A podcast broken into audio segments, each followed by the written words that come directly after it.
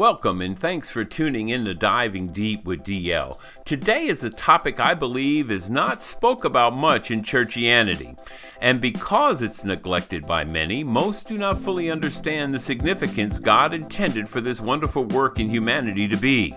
Since God's work is essential to the life of the disciple of Jesus, then every disciple of Jesus should be talking about it. The question I have, if it's not in one's discussions, is it void from their existence? Because without God's work, one will live with many good intentions, but at the end of the day, you're on the same road going the same direction. I pray after today you will be encouraged to live out God's word, will, and work in your life as a disciple that's set apart by God. Today is about the gift of God called salvation. You got your tanks? Let's dive in. I've titled this podcast, What is Salvation? So, first I must ask you Has anyone ever asked you about salvation from God? Or if they did, how would you answer?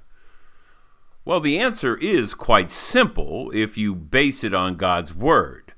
The answer only becomes convoluted when we add our own two cents. Salvation is when God moves into your life and causes you to see and hear something you've never seen or heard before Him and His voice. Many will deceive you to believe it's your own salvation and you set it in motion. Well, be careful, because salvation is from God, and He brings it to you. Because before God saves you, quite frankly, you ain't got no salvation. And when He does, it's a wonderful blessing to possess. And I'm here to tell you when you get it from Him, you got to do something with it. Salvation is a conversion process. It's where God causes you to change from something you were old to something distinctly different, new. If you tuned into my last podcast, My Damascus Road Experience, you heard 2 Corinthians 5:17. Therefore, if anyone is in Christ, he is a new creature. The old things passed away, behold, new things have come. This creature is two distinctively different beings the one that is old, and now the one that is new. So salvation is deliverance.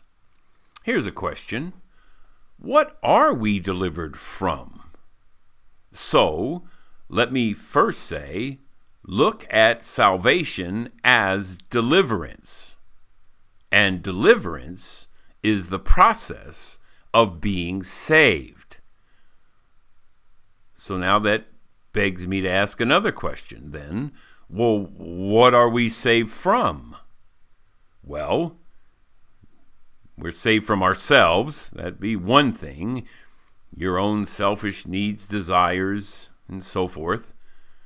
But we are saved from living in the power, control, and influence of sin. That's one of the things for sure we're saved from before God brings salvation to us. We are under the power, control, and influence of sin.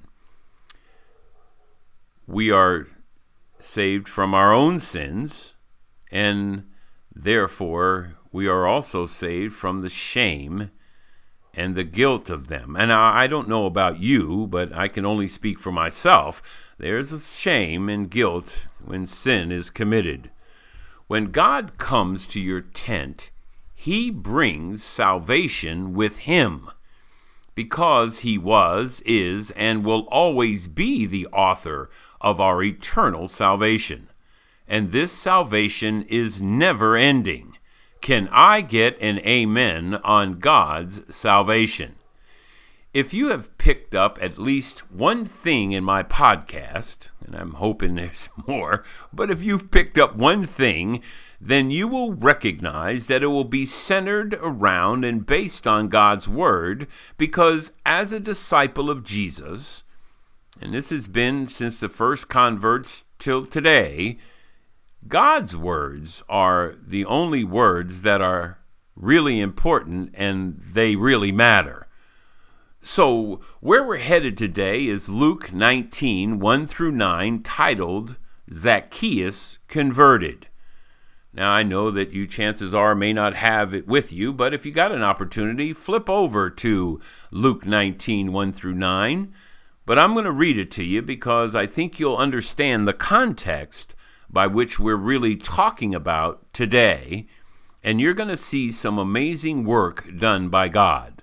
So, Luke 19 1 through 9, listen to this.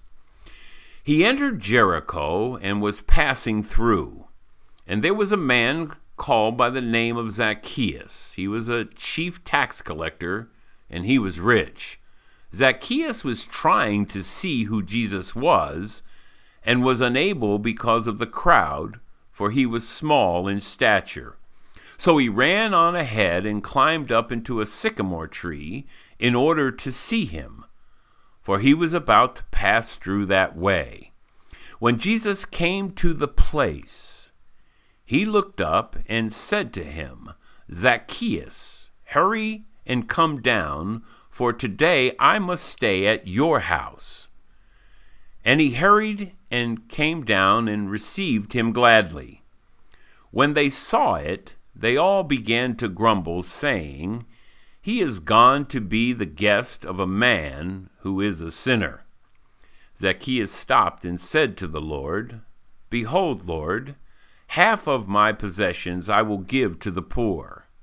And if I've defrauded anyone of anything, I will give back four times as much.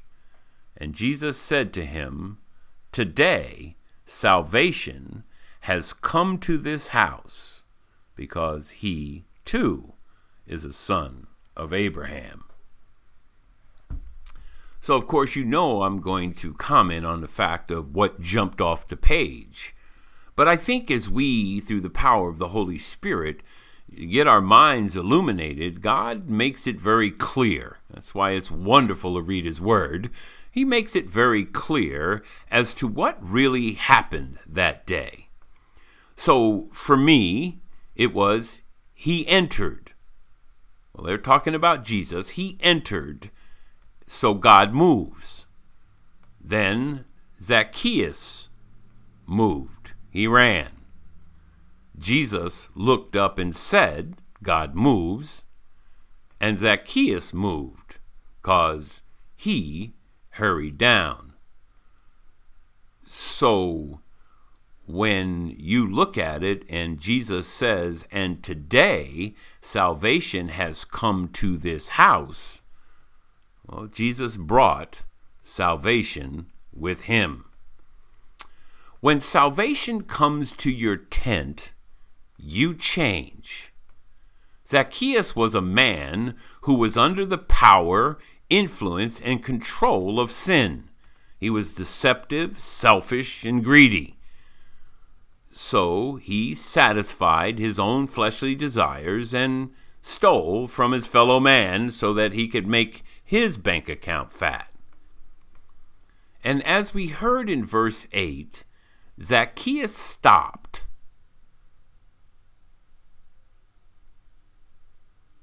And said to the Lord, Behold, Lord, half of my possessions I will give to the poor. And if I've defrauded anyone of anything, I will give it back four times as much. Salvation causes the change, it causes the stop, so to speak. You stop going down that path, you stop looking at pornography, you stop committing adultery. You stop stealing. You stop lying. You stop defrauding. You stop. God causes you to stop. And then you change. Behold, Lord, half of my possessions I will give to the poor. And if I've defrauded anything, anyone of anything, excuse me, I will give back four times as much. Salvation causes the change because immediately Zacchaeus stopped. There's no thinking or processing or considering in salvation. God causes the change, and the old, selfish, deceptive, greedy has become new. Give to the poor and those whom he stole from yesterday. He would not only give back, but he would also quadruple the return. So you see, there's a man who is greedy and selfish, is now giving. That can't happen with just thinking it through. Because if you thought it through, well, you know, I'll just give him back what I took from him. No, that's not how it works. God's work is amazing. You begin to do things that you would never have done before. Can you see it? This is what God says happens when salvation comes to your tent. You change. You really do. It's not a psychological, mental thing. It's a spiritual thing. You're born again. You've made new. You change. Now, as a result of this new life, Zacchaeus now becomes a blessing to his house. I mean, I would only expect that if you're the guy and everybody knows that you're stealing from them, how is the family treated whenever they go anywhere? How is he treated? But now becoming a blessing to his house? I would expect that it was those he encountered also. He now extends grace. He now extends mercy. He now extends forgiveness and love, which were not characteristics of a man under the power and control of sin. I need an amen here. I, I know, based on how I was, how God changed me, because I was like Zacchaeus, except I didn't steal large amounts from people, but arrogant, condescending, lying I don't think God looks at things as saying, well, you have to steal a million dollars to be a thief. But salvation is a wonderful work of God. That day, Zacchaeus became a disciple of Jesus. And I would venture to say, Zacchaeus began discipling everywhere with the fresh set of eyes that he was given. Can you see how the power of God works in humanity? So, as we begin to head back up, I want you to know there is a difference between salvation and sanctification. And obviously, that be something that we could really dive into. We just skim the surface on salvation, believe that. I mean, salvation is mentioned 158 times in God's Word. So it's a deep subject. We just skim the surface, although we were below the surface just a bit. You've heard what salvation is, and sanctification is quite simple. It's a life that has been set apart by God. So, it brings forth a natural question set apart from what? Well, you're set apart from yourself. That's number one. You're set apart from the power and control of sin. Number two, and you're set apart from those who are rebellious people toward God. So, God sets you apart. So, to just give you a basic simple explanation of sanctification, there are three phases positional, progressive, and ultimate. Position is that a stopping spot in your life. It's a point where you stop so, positionally, you were going down the road that was really leading you away from God. God in His mercy and love for you extended grace. And you stopped in your tracks. So, positional is the immediate work of God bringing salvation to you. He moves into your life and causes you to change, and that change is immediate, and sin loses its power over you. Now you are under the power, will, and work of God, and the Spirit of God then begins moving in your life. Can I get an amen for positional? Because without it, the progressive and the ultimate are never going to happen.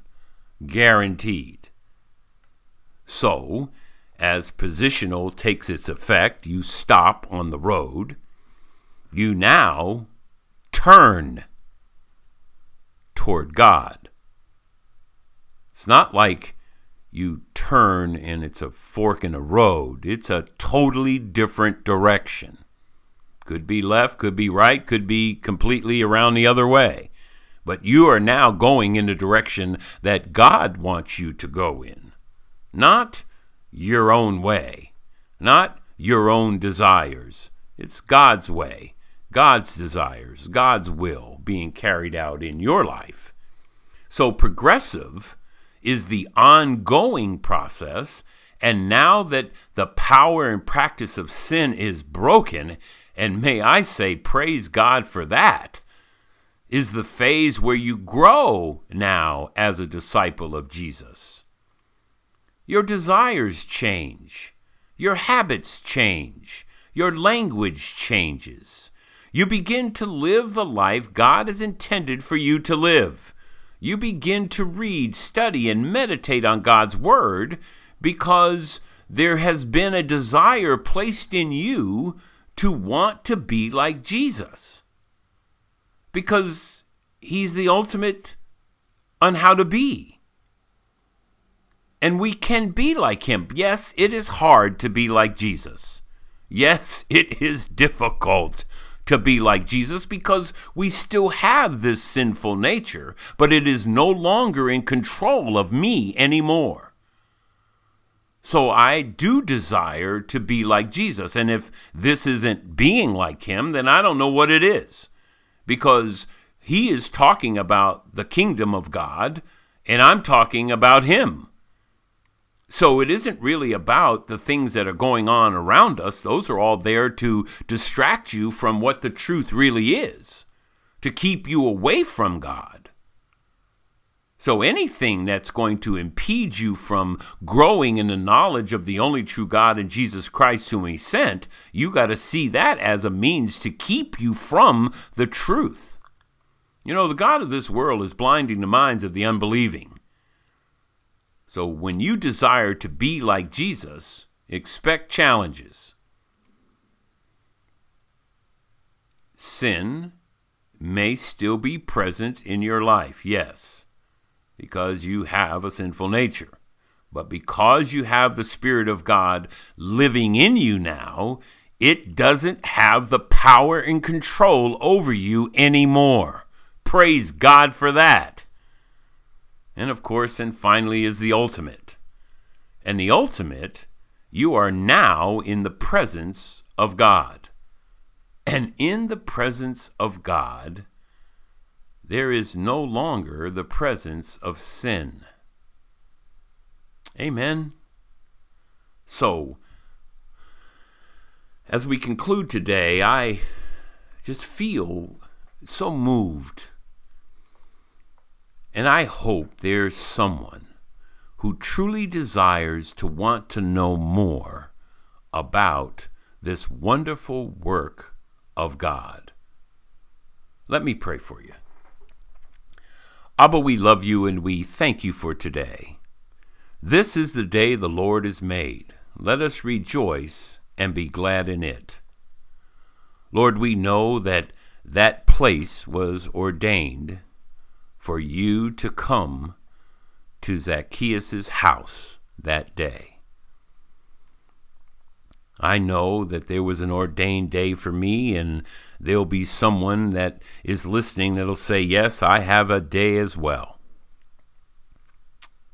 And Lord, I just ask that today there is a day ordained for someone else that's at the end of this voice, listening and desiring and wanting to know more about you, wanting salvation to come to their house because you placed that desire, just like you placed a desire in Zacchaeus because you knew him from the foundation of the world. You know all of us from the foundation of the world, and you put that desire in him to move. He was a wealthy man. He could have just paid someone to create space for him. But no, he desired to see. So he climbed up in a tree. And yet, regardless of how many people were around you, you saw him. You can see us in the crowd. And although he was up in the tree, it wouldn't matter for you because you can see everywhere and everyone. That the one today, Lord, that is looking to you with the eyes that are overwhelmed with pride or overwhelmed with selfishness or overwhelmed with the sin, that you would be merciful, Lord, and touch their heart and bring salvation to their house today. I thank you for today. I thank you for this time. I thank you for those who have responded. And I thank you for Jesus. And it's in Jesus' name I pray. Amen. Well, I am hopeful that today was something that has brought forth some clarity to you, and you're someone who truly desires to want to know the truth, and therefore living out that truth, and you become someone where you proclaim that salvation has come to your tent. Well, you have. a great week of worship and know the Lord's loving kindness indeed never cease, for his compassions never fail. They're new every morning. Great is your faithfulness. Have a great week of worship and keep walking the way.